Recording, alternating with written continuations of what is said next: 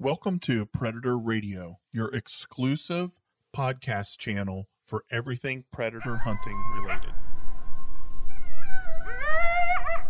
Predator Radio is brought to us today by our sponsor, Predator Precision. Predator Precision offers a full line of thermal and night vision optics as well as thermal accessories. Check them out on the web at www.predatorprecision.com. Hi, and welcome back to Predator Radio. I'm your host, Jeff Turner, and we have James Bostick with us today. This is actually part two. So if you're coming straight into this episode, please go back one one episode um, and listen to uh, the part one. James has some really good stuff on calling. Um, we try to keep these episodes to an hour. So we kind of hit our time limit and we're rolling into episode two here. So, James, you're still with us, right? Yep, I'm on this side, buddy. All right. Thanks, Thanks again. for having me. So, in our previous episode, we were talking about stand setup and some of those fund some of those things. But you brought up a, a good point on fundamentals. We may have kind of skipped over some basics. I, I know that uh, the guys have been doing this a while, always take these things into consideration. But since we're gearing these this first season of podcast towards newer people, can you kind of touch on the fundamental things that uh, are just going to overall help them and kind of some of the things to kind of always keep in mind? I know, I know you have a certain set of uh, things that uh, you, you try to always keep in mind to increase your your odds. Heck yeah, buddy. Um, so I think that um, all consistent coyote hunters or killers, basically, um, whether they know it or not, I think they're really paying attention to the fundamentals. And it's kind of like uh, if you go out to the range and your grip on your gun, how tight it is in your shoulder, you might have a really good, um, you know, bullet and rifle combo. It might be capable of shooting, you know, sub half inch groups at 100 yards. Mm-hmm. But depending on how you consistently hold and grip that rifle, pull it into your shoulder, are you following through with your trigger? Those basic fundamentals are going to determine whether that's going to be a half inch gun or not. You might be getting inch groups out of that that same rifle, maybe inch and a quarter, inch and a half. Okay, depending on how you hold that rifle, and you take two different guys and you put them on the same rifle, and they'll be hitting a different point of impact on the target at 100 yards. So, one of the things that I, I really think is important is the, those fundamentals in coyote hunting. I like to call them the three S's. Okay. It's sight, scent, and sound, and and you could be doing everything right. You could have you could be approaching your stands correctly. You could be using the right sounds, etc.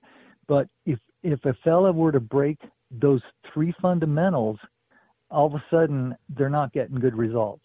And it gets confusing because you're like, where am I going wrong? What's going on here? So I think think uh, every coyote hunter, um, if you're paying attention to uh, sight, can they see you? Are you visibly apparent? You know, do you if you're day hunting especially, do you blend in the shadows? You know, are you using uh, sh- um, kind of cover?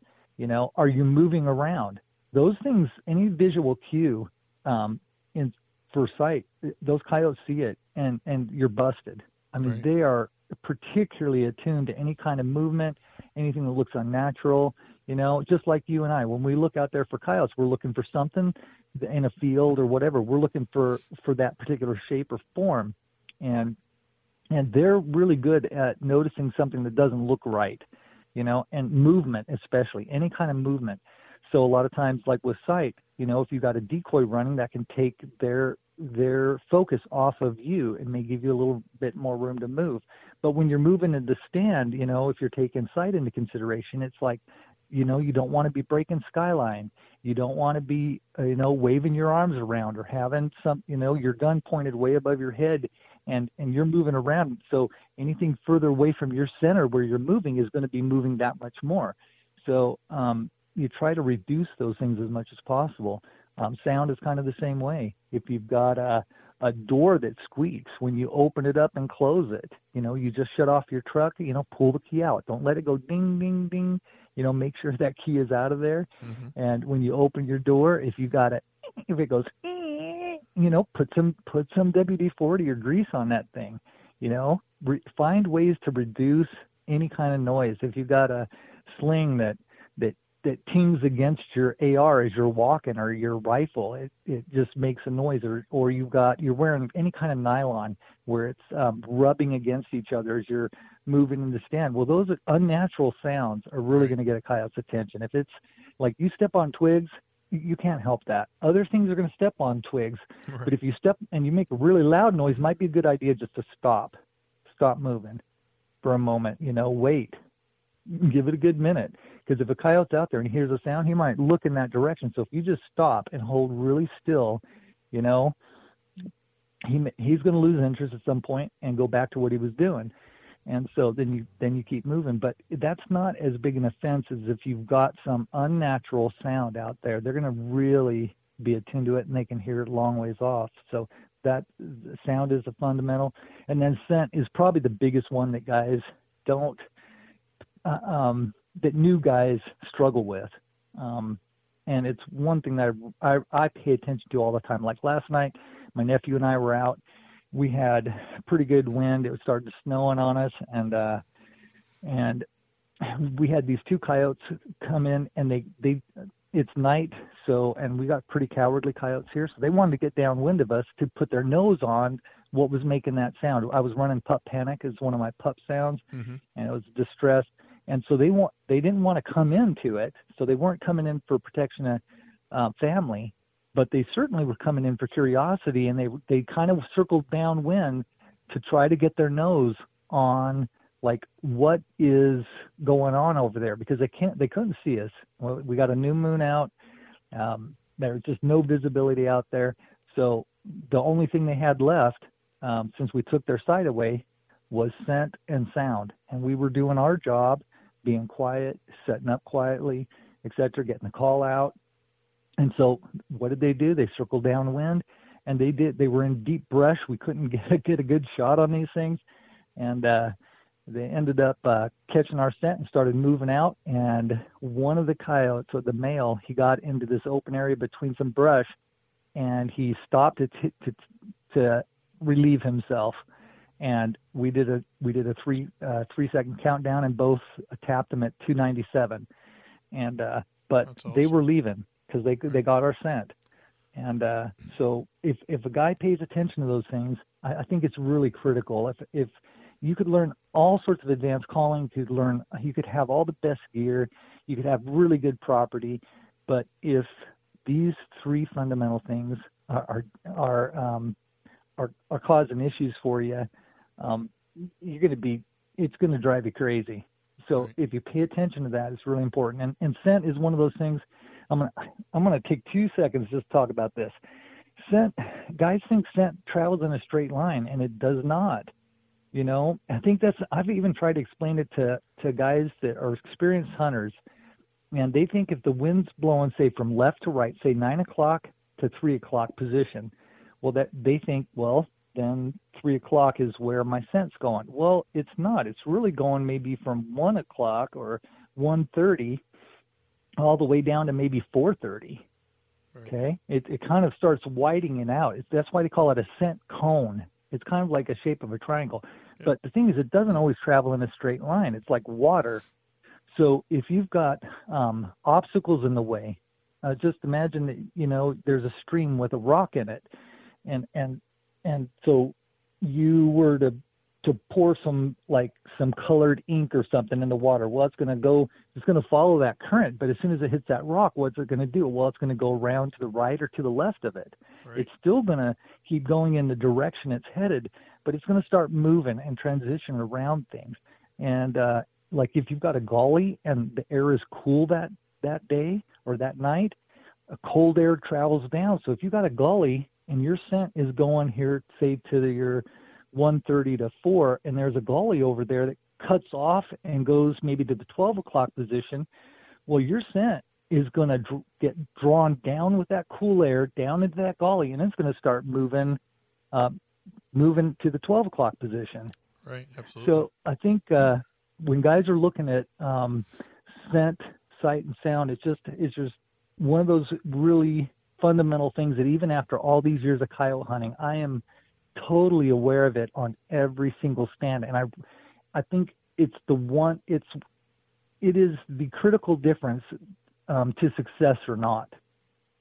Because if if we aren't following those things uh, and really carefully on every stand, um, we we tend to have worse results. Yeah, I completely agree. And one of the things I tell people when we're talking about scent is uh, like with my background, I, I've been a canine cop for 23 years and own a company that trains police dogs.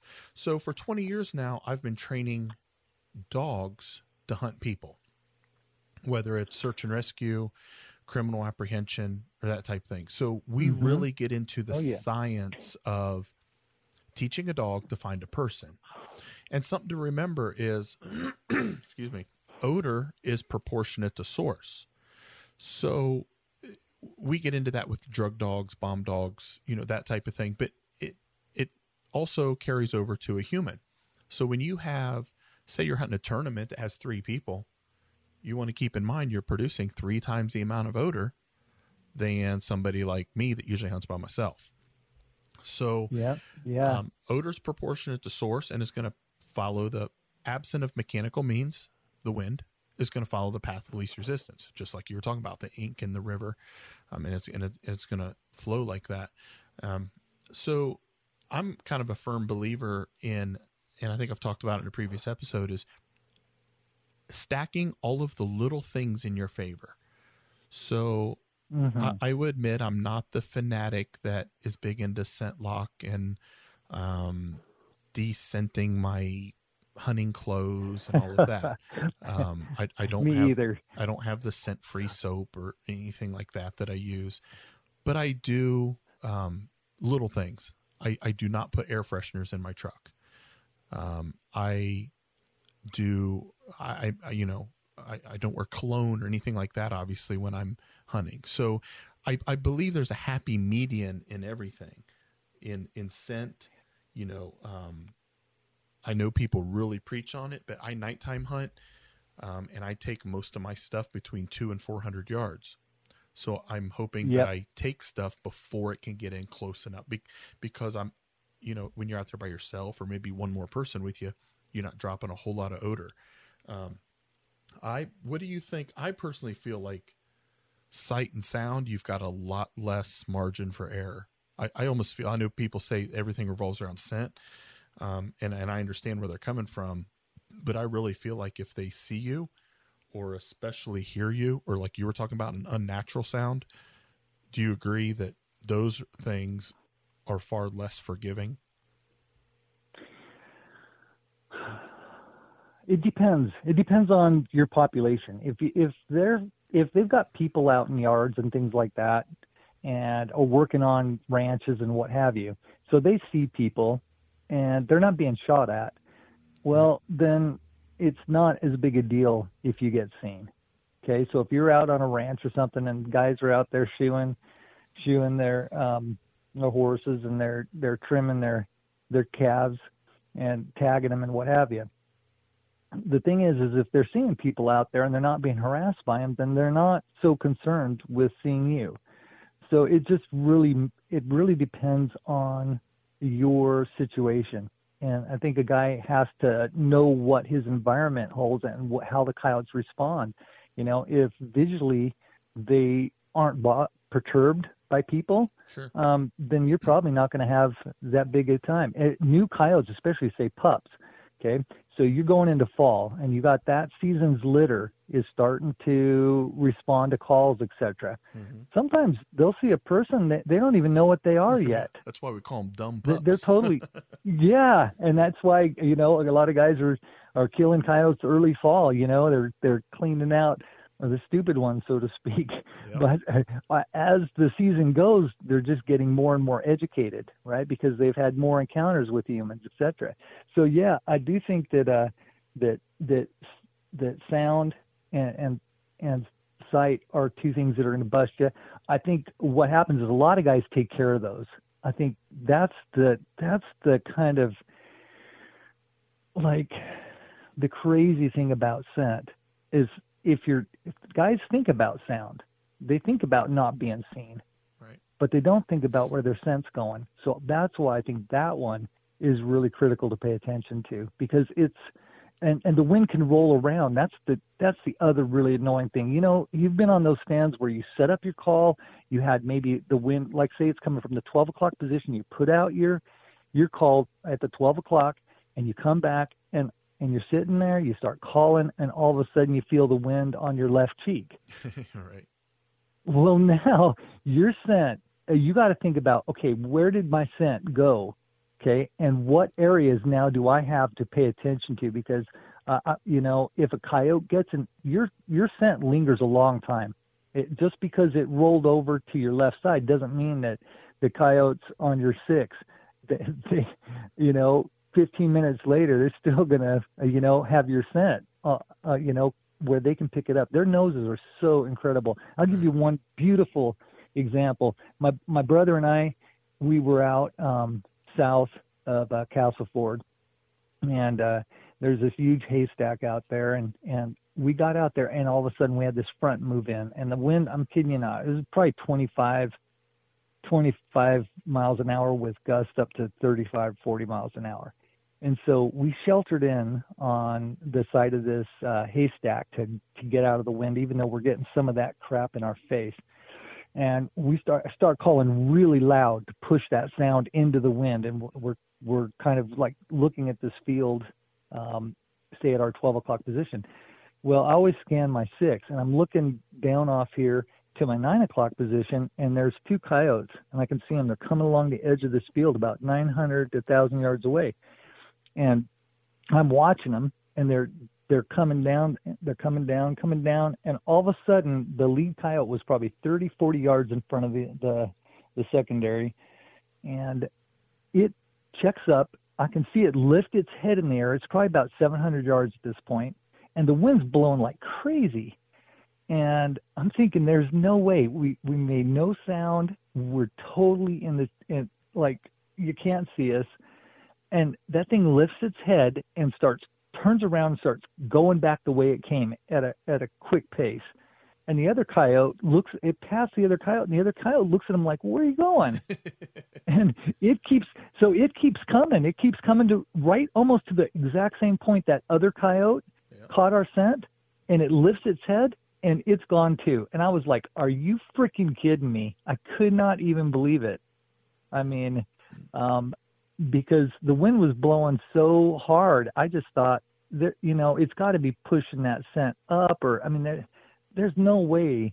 But they totally caught our scent, and that was that, you know. And uh, I didn't figure we were going to bring them in anyway. They were too far out there. But the fact is, is that they scented us in in the middle of the night. Uh, you know, a totally dark night. There's no way they heard us, and and they caught our scent and left the area. It just blew my mind. Yeah, and that and that kind of explains. I think you spoke earlier on the scent cone. You know, if people can kind of picture a um, a triangle, and the point, the top point of the triangle being the source of odor. If there's Mhm. light wind, your scent cone is going to be wide and not as deep, right? And then as you're explaining with your scent cone with the wind picking up, your scent cone is going to be considerably more narrow. But as I said earlier, odor is proportionate to source. So you're giving off the same amount of odor regardless of what the environmental conditions or the wind is. So in in the in the police canine world, we talk about a scent or I'm sorry, a narrow or a wide scent cone. And it's the same thing with hunting. What you basically explained was a narrow scent cone.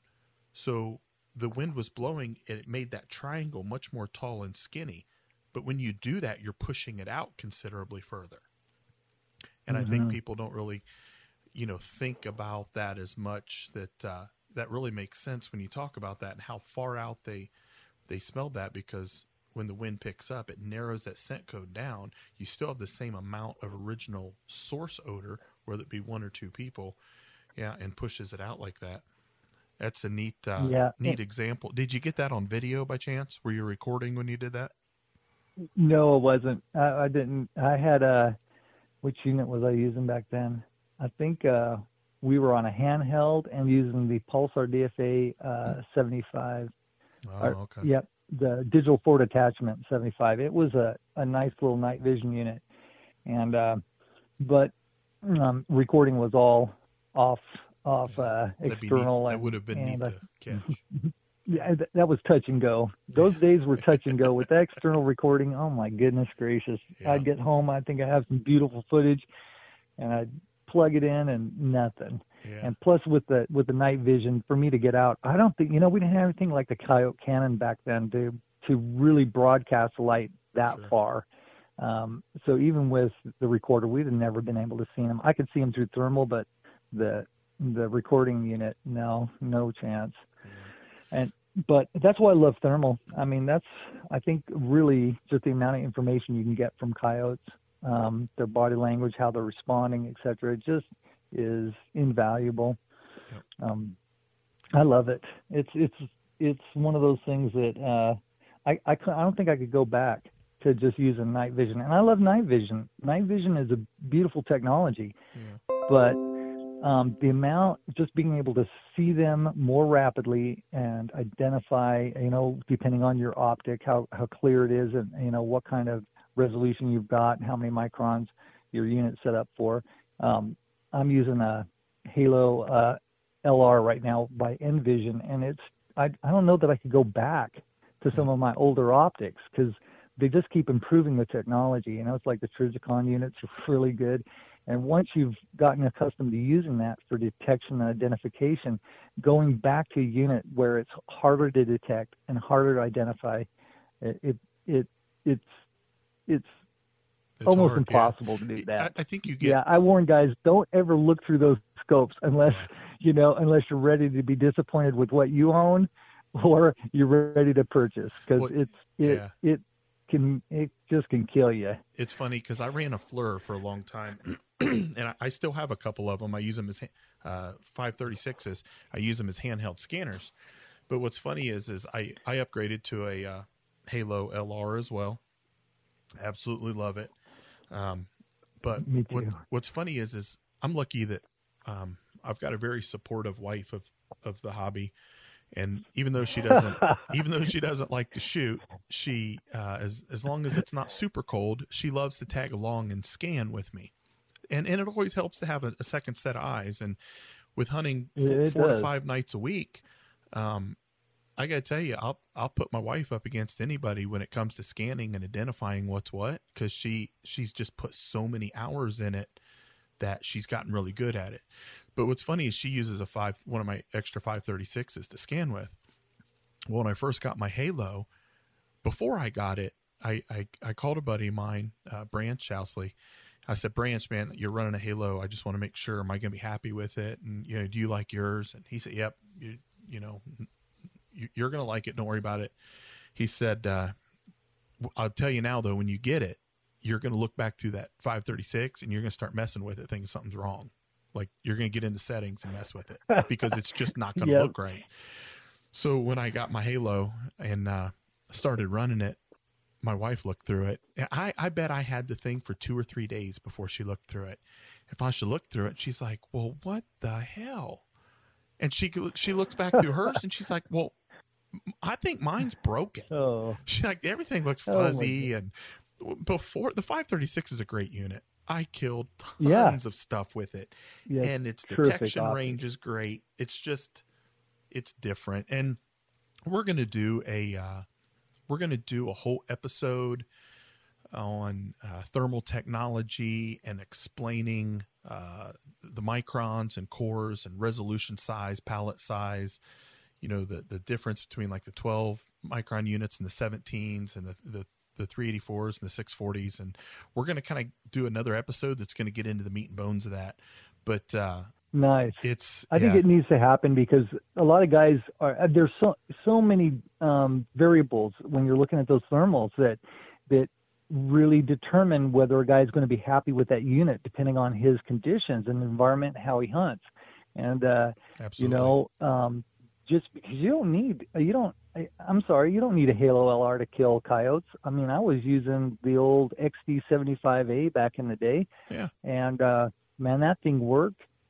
You don't even need night vision or I mean all you need is a good an optic where you can identify what you need to shoot and uh, and, and shoot it and something Absolutely. that, that holds point impact. I mean, I think those are critical that you got an optic that does that. But yep. there's no doubt that um, a guy that loves coyote hunting and does a lot of it, and, and especially these night hunting, boy, um, the technology out there, it, it's really come to a point where um, it, it, just provides an incredible advantage as far as uh, identifying and detecting your game out there and knowing the difference between a deer popping its head up over sage maybe at 150 yards versus a coyote. Right. You know, instead of sitting there wondering, God, is that a coyote? Is that a deer? What what is that? You know, and uh, so that that gets a whole nother thing though. That's not why we right, were on the phone right. today. But boy, I could talk about that all night too.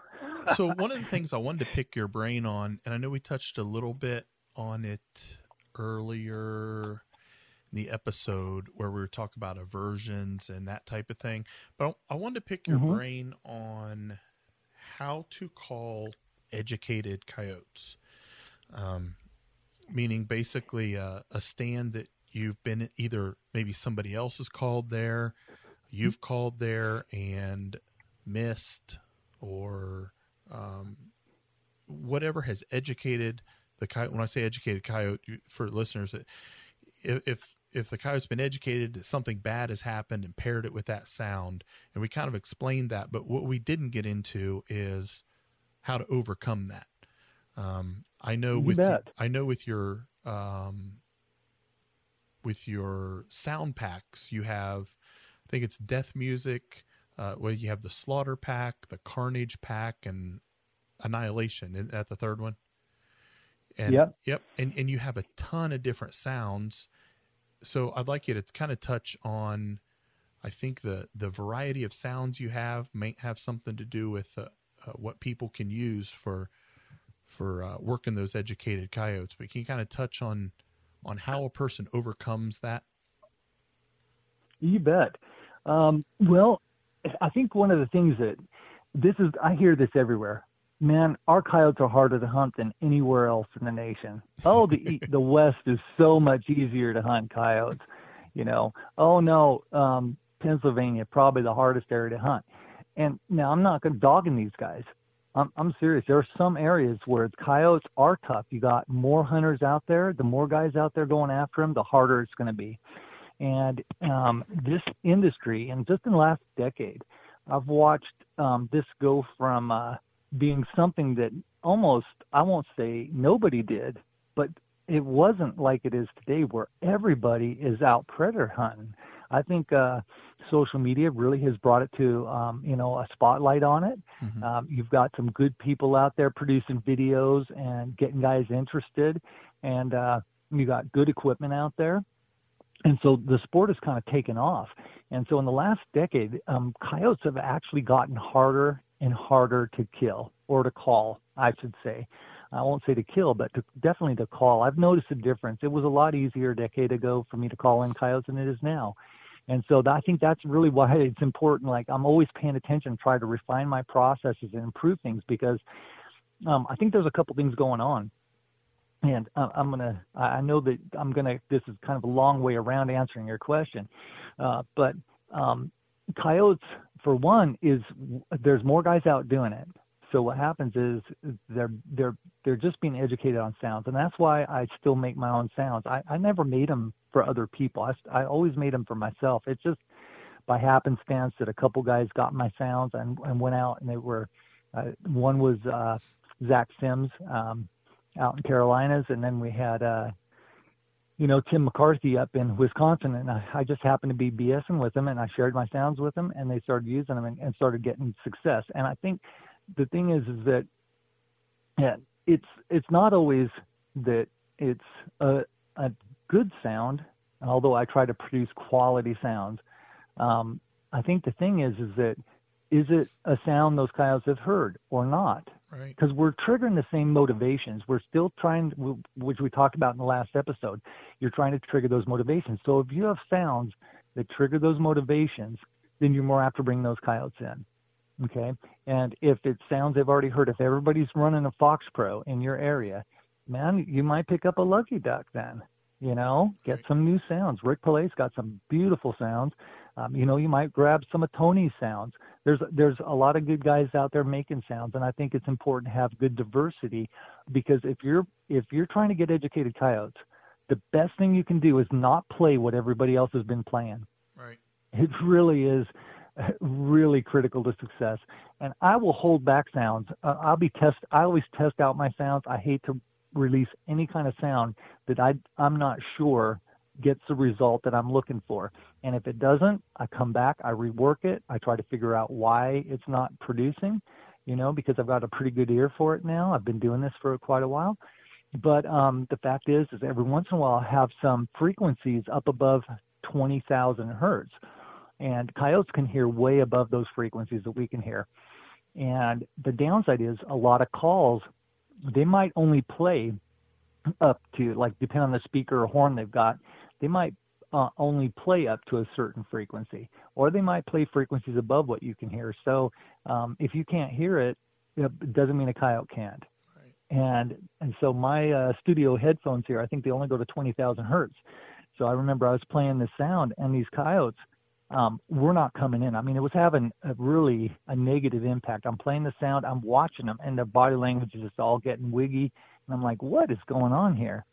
and I I brought that sound to rework it, and I look up in the higher frequency, about 24,000 hertz. I had some, there was some, um, some little spikes in my sound all through it, and I, I couldn't hear what it was. I mean, I, I it sounded good to me, so I went and cleaned that out.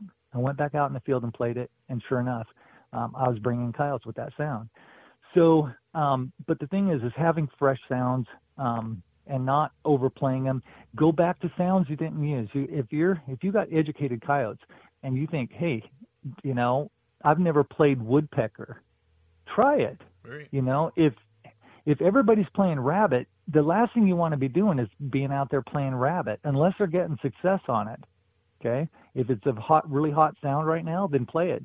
But the more guys playing the same rabbit sounds, the more apt you are to fire that up and have those coyotes not come in or or actually leave your field.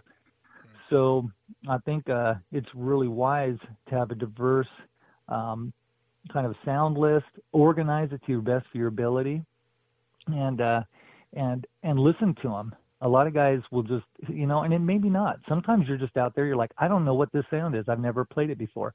Try it. Right. I mean, Yeah, all you've got to lose is a coyote, right? Right. So it's not a big deal. But you may find that that's a really good sound in your area, Yeah. and it's one that not a lot of guys are using. So um, I I recommend that guys uh, really just um, explore what they've got and try to eh, broaden it as much as possible, and then get out there and see what their coyotes are responding to. And uh, educated coyotes um, really are educated on the sound you're playing. Right. So I think that's why I keep making sounds. I I, I was I really never ma- was making them for anybody else. I just I just tried to add to the diversity of my call, uh, so to speak. And then uh, it just happened that That they were really good, and the rest off- of us wanted in on it. yes, it went off. Yeah, went off to the left, and next thing you know, I'm selling sounds. And I really only when I started doing this, I really only thought like maybe five guys that were hardcore would buy buy my sounds. I never never planned on anything like this happening. So, but I think it just goes to show that there is a demand for good sounds, and especially the guys that are hunting a lot, you know, that are out there really serious about coyote hunting. Um, and it matters to them that those are the guys that sometimes they spend some crazy amount of money on sounds. Yeah. And uh, and I totally get it because I uh, I like having as as much diversity on my call as I possibly can. And those factory sounds, they just get hammered, dude. Yeah. I mean, everybody and their dog gets those sounds, so they're out playing those. So you know, scour the web. There's good. There's some free sounds out there. You know, uh, you know, the the guy that picks the most cherries is is the guy that's going to have the most cherries at the end. Right. So I always say, you know, the more sounds you've got on your call, probably the more effective you're going to be out there. Uh, as long as you don't just keep hammering the same sounds over and over and over. All right. So I've never asked you, do you use hand calls much in your sets or do you You- use them at all? I always take one with me. so, you know, and here's the thing these calls are so reliable anymore Right. that it's almost not necessary. When I had my Fox Pro, I use an Outlaw, and, and there's a reason why. It's a no line of sight call. It works at really good distances. I'm out here in the West. We got some, I've got some big fields I hunt. And so, um, you know, with my Fox Pro, I go set that. The most I could do is 70, 76 paces, and I had to have a clear line of sight to that call. So either I had to put it on a tripod, get it up above the alfalfa or cheat grass or Yep. sage or whatever, and it was just one more thing to carry. I got the Outlaw, and I can just go drop it in the sage out to 250, 300 yards and hit the button and it plays. But I used to always carry all my calls. I mean, I used to have a whole, you know, a lanyard full of them around my neck when I had my Fox Pro because I'd set that out there and then I'd go back, set up my stand, I hit the play button, and it just nothing. And I'd hit it again and nothing. And I'd just be like, oh my gosh. So now I either got to go walk back out there, reposition it, or I just start using my hand calls. So, and I also like uh, a really loud, like rabbit, um, personally, because if I'm hunting uh, big open desert, um, with the outlaw, it's loud enough. I mean, they're just, they've got some really good loud calls, the Shockwave, the CS24, uh, you know, um, the the lucky duck calls they're all loud enough anymore i, I almost don't need to take them so I, I only take one with me just in case my battery dies on stand i still have an option Gotcha. Well, the reason I was So- asking is I know sometimes people will switch to them with educated coyotes. Um, oh yeah they'll switch to them, and I, uh, I'm I'm lucky enough. A lot of people have heard of JD Pyatt, who creates Mhm. sounds for Icotec, and um, I I he lives here close to me. We're friends, and I'm lucky enough to be able to hunt with him on a somewhat regular basis. And he's another person that's just a a wealth of knowledge. But it's really cool. One of the first times I went hunting with him, I took him to one of my spots that has probably the most educated coyotes out of any of my spots. And it's one of those spots that I've, over the past probably three years, I've probably killed 30, 35 coyotes out of this property. And there's at Oh, wow. least another 30 in there.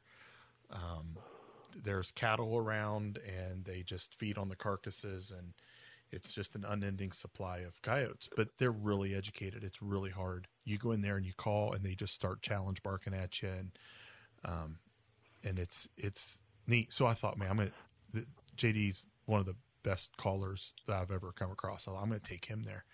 And it was funny we we parked and we walked back there and and uh, i said man this this is gonna be how we're gonna how we're gonna how i'm gonna learn how to call educated coyotes and he ran through i swear it was everything on his call. And he said hold on i gotta walk back to the truck. And he goes back to the truck and gets this lanyard with a bunch of calls on it and starts going through hand calls. And we ended up not pulling anything out of there but you could see them through the thermal start coming. Like they were respond they were so educated they knew not to step out in the open. But i literally watched those hand calls work.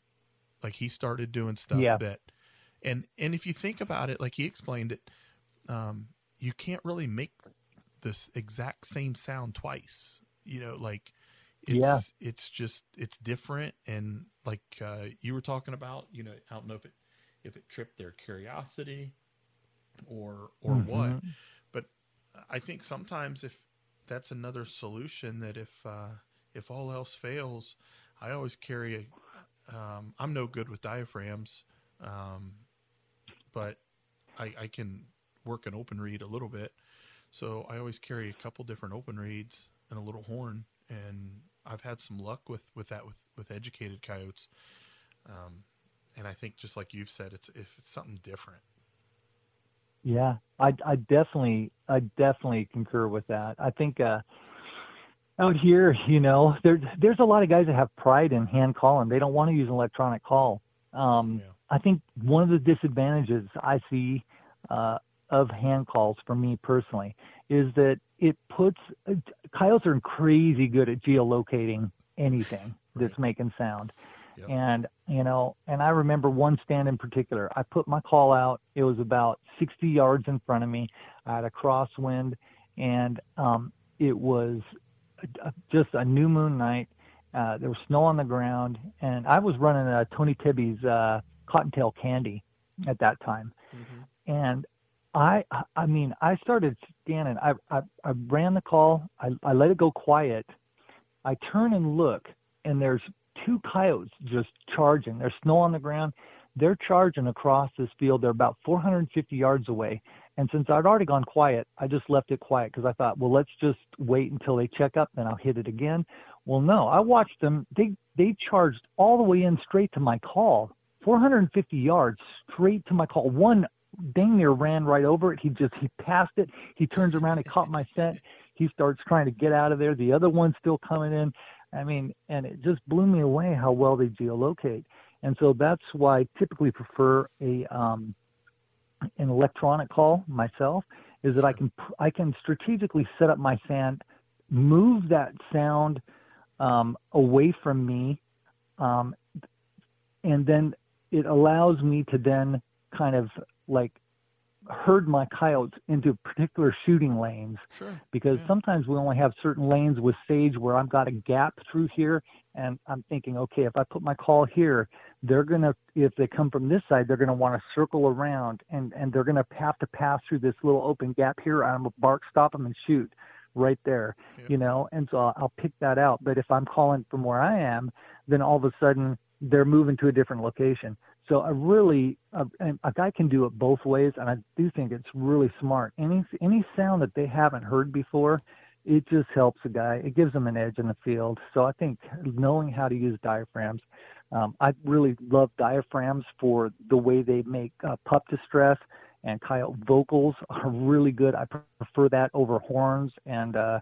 and open reed or closed reed calls. Um, as far as prey distress, I, I personally I prefer like open reed or closed reed calls. Um, they just sound really nice and and they're incredibly effective. So, but yeah, I think uh, definitely you're communicating with those coyotes. That's what we're doing. You're you're sending out a sound. You're trying to trigger a motivator, and um, if you're sending something they've already heard and have an aversion to, like you were discussing earlier, well, then you've just reduced your odds of bringing in those coyotes. So anything you can do to create a fresh, new a sound that is going to trigger one of those motivators, you're more li- more apt and more likely to bring them in. Absolutely, yeah, that's a good point. Also, can you kind of touch on, you know, we, you talked briefly about call placement and getting that sound source away from you. Um, one thing I kind of learned that I didn't think of till partway through was placing the electronic call. Like I would just throw the call out in the direction I wanted to shoot. I didn't necessarily. Then it was explained to me that you place the call based on where you want to draw the coyote in. Can you kind of just touch real quick on placement of the call mm-hmm. and like how you use that to draw like you talked about a certain shooting lane and that type of thing because i think a lot of people think it's as simple as you know throw the call upwind and wherever point it wherever. Yeah, yeah, yeah. I yeah, I don't I don't do that. It's uh, I, I really whenever I set a stand, I'm always trying to determine where I want those coyotes to come, and and they always surprise me. I mean, a lot of times they'll come from a different, totally different spot than I thought they would, but as long as I know where my shooting lanes are and I I know where my scent's going, then um, being able to place my call gives me an advantage. And I'll hunt crosswinds. A lot of guys want to hunt with the wind right in their face. I just don't always think that's the best um, best situation. Sometimes it is, but on a pr- particular piece of property, a crosswind might work better. You know, so if I'm hunting a crosswind, I'm always trying to put my call upwind of me though because if I'm walking across the wind, I'm spreading my scent out there. So like I'm always going to walk and place my call in the direction of the wind, and I'm always going to come into my stand based on like the wind. I'm you know, if I'm thinking I'm going to have coyotes coming from a particular position, I'm not going to walk across and spread my scent down in that area. So I'm always going to drive in.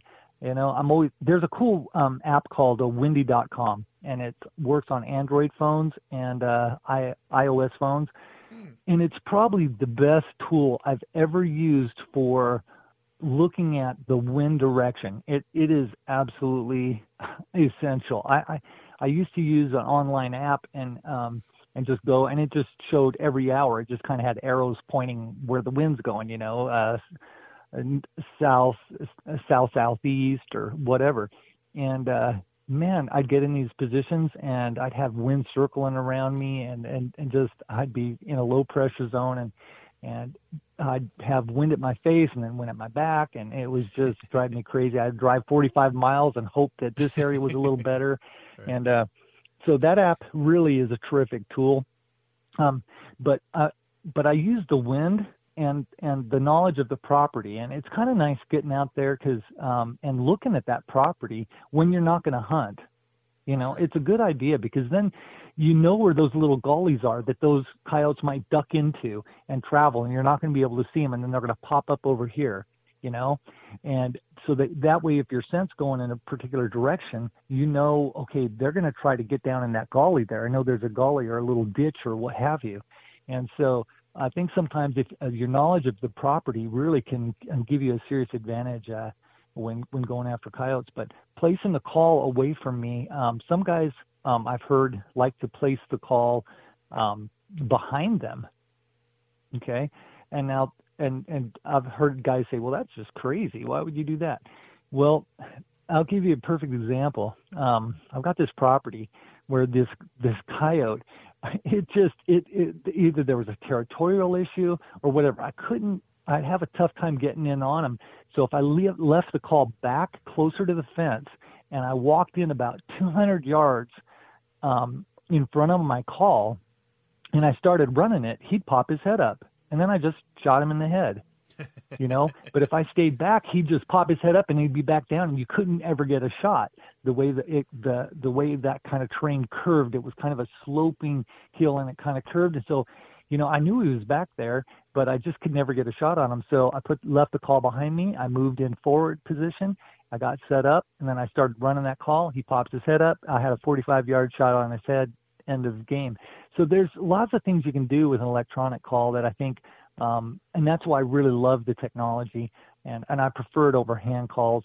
Um, I do use hand calls to make some of my sounds, obviously, and uh, if I want a fresh sound, I'll, I'll pull them out. But I tend to lose those damn things in the field, honestly. When I used to take my, my calls out, I don't know how many hand calls and diaphragms ended up out in the field somewhere.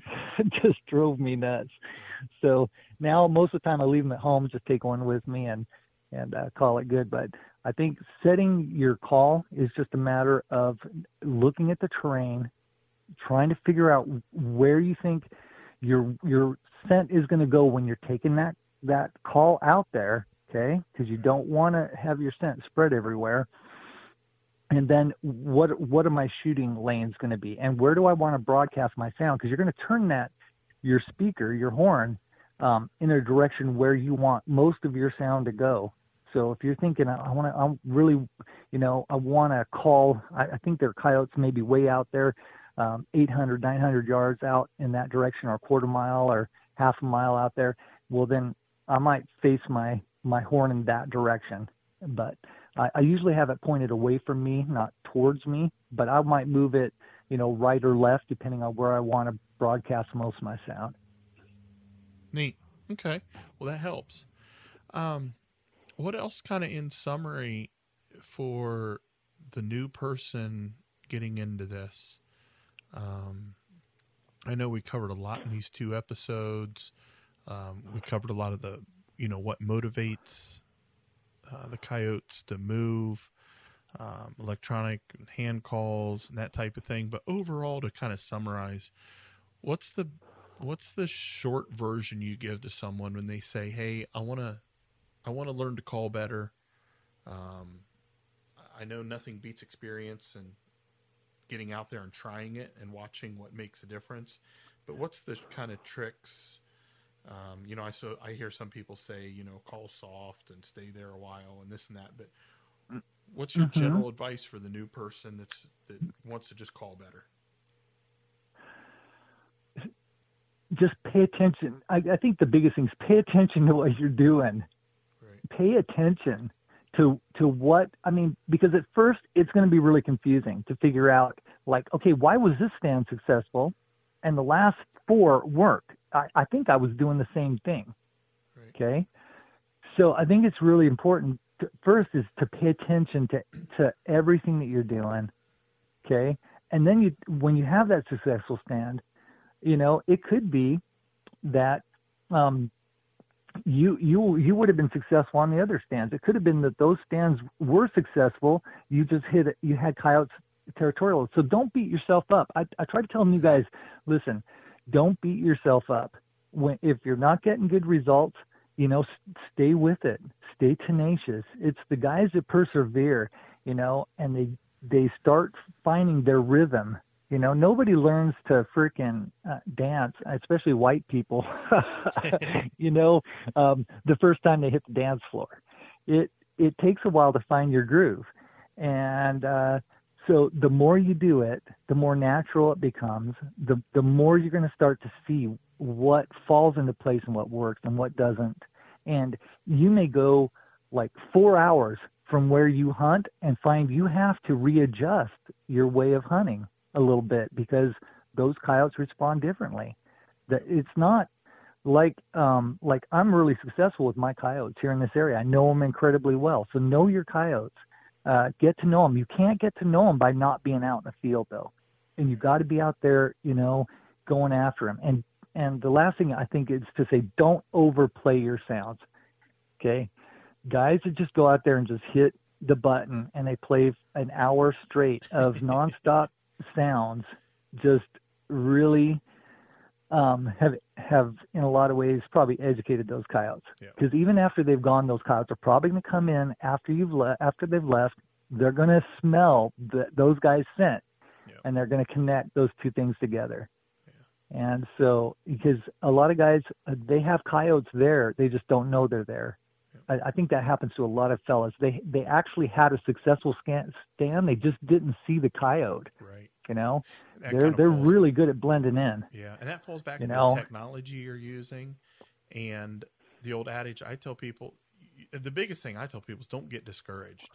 I mean, I, Yeah. like I say, I hunt five nights a week, and I went the entire month of, I think it was of June or July of 2018, might have been, that I didn't put a single coyote in the truck. Like, I, I'm not really embarrassed to say, I just I didn't get anything for the whole month, and it was starting to get discouraging. Um, so I tell people don't get discouraged, and the other thing is you can't call what's not there. So if Mhm. you go- absolutely, if you go into a if you go into two three four stands and you're just not hearing anything or seeing anything you can't get too discouraged because you know these things move around like i i chalk it up to there's just no coyotes here and Yeah. Oh, And- and there's another thing a guy can do is if you got some free time, go out at at dusk or dawn and just drive your truck. You know, leave your call in your truck. You know, you're driving from point A to point B. You know, look at your your your hunting map, find some locations that you think look good, and then just if you're going there dusk or dawn, grab your call, get out of your truck, turn it off, and and do do a location howl. You know, do a you know if if sirens work in your area, run a siren. If uh, interrogation howls tend to get response, run them. You know, just pull over to the side of the road, pull that horn out, crank that volume up, and hit that call, and then let it go quiet and listen. yeah You know, very good and point. then run it again. You know, do wait a minute, run it again. Wait a minute, run it again. You know, it takes three minutes to do that, and then mark anything you you hear on your map. And then you know you can drive another mile or two and and do it again. You know, or go to the next area, or just the next time you're out. But um, knowing where the coyotes are absolutely is critical. It's because if they're not there, they're not there. You call to your heart's delight. You know, it's going to be a long stand, a lot of time wasted if the coyotes aren't running there. You know. And uh, I always like uh, those that have sheep or cattle. You know, I always find coyotes uh, near those. So I'm, when I'm out scanning, a lot of times I'll that's where we stop. We were running uh, this guy's property, and and what we were doing was we were looking at where the cattle accumulated, and that's my nephew and I. We had never been down that road before, and there was a. I like to hunt those. I told you long fields that have sage or have uh, growth, you know, Mhm. because that's where coyotes move, and so we just set up there, and uh, sure enough, we had two come in, and and we'd never been on that property before that particular stretch of land, but there were cattle out there, and and so you know, just kind of pay attention to what your coyotes uh, tend to do. And uh, I think if a guy, the more a guy pays attention to what he's doing and where his successes are, especially and learns the coyotes in his area, uh, the more success he's going to have. Well, that's Just- awesome. That's You know, good stuff. Um, so, in kind of in closing, um, Boss Predator Acoustics, Boss Death Music. How can people find you? How can they see? I know you have a list of the sounds and the sound packs on uh, Facebook. Is is it on your website as well? And I know you have a YouTube You know, channel. How can people get a hold of you? Oh well, I, hey man, I appreciate that. Well, um, we've been using Facebook mainly. I mean, that's how it started, and uh, we actually created a website. But unfortunately, you know, I'm, I'll be straight with you. I'm not big on code. Uh, we made the website. We got a lot of work done, and then we found out that they want us to do the security. Mhm. And uh, so my host provider um, is requiring that. So now we're trying to port that over to um, another provider that does all the security in house because it's really important to me if somebody's paying me money that their information's secure that, they put in their credit card number they don't have to worry about it getting out there. So we've kind of just we've got uh, boss and it's we're going to open up two businesses actually. I'm taking the sound money on because i love thermal and night vision. We're Yeah. going to be opening up uh we're going to be selling thermal and night vision and accessories the things that i think actually um, that i find advantageous to use in the field. Yeah. uh, those are the things that i want to sell the things that i have faith in. So right now we're a dealership for N-Vision. Um, i'm trying to add pulsar and i'd like to add trijicon i really wanted to add FLIR uh, until they pulled out of the market. Yeah.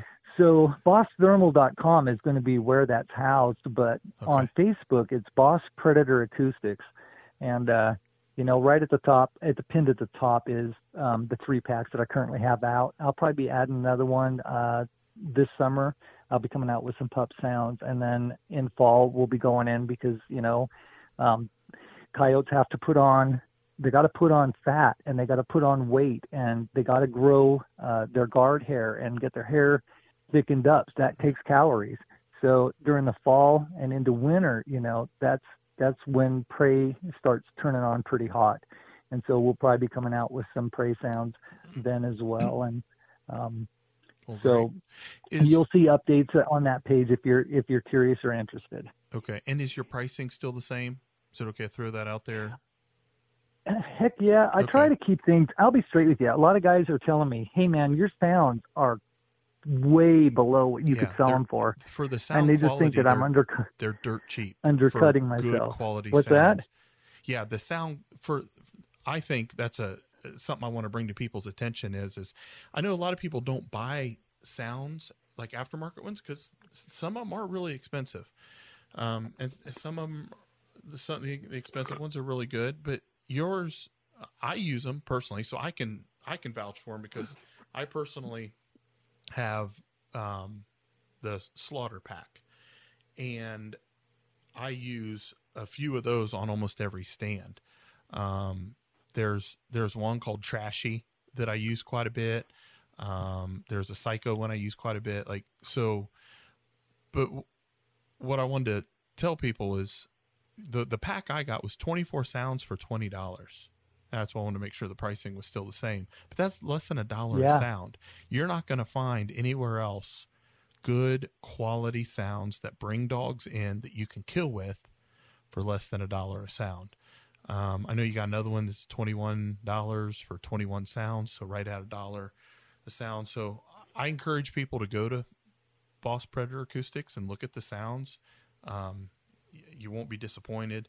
I know I, I use them, and uh, I just wanted to throw that out there for you that it's a good, especially for people getting started. If I, I tell people if you're going to get any sound pack, at least start with yours because um, it's it's good stuff. And I think some people may dismiss it a little bit because of the low price, and that's a complete myth.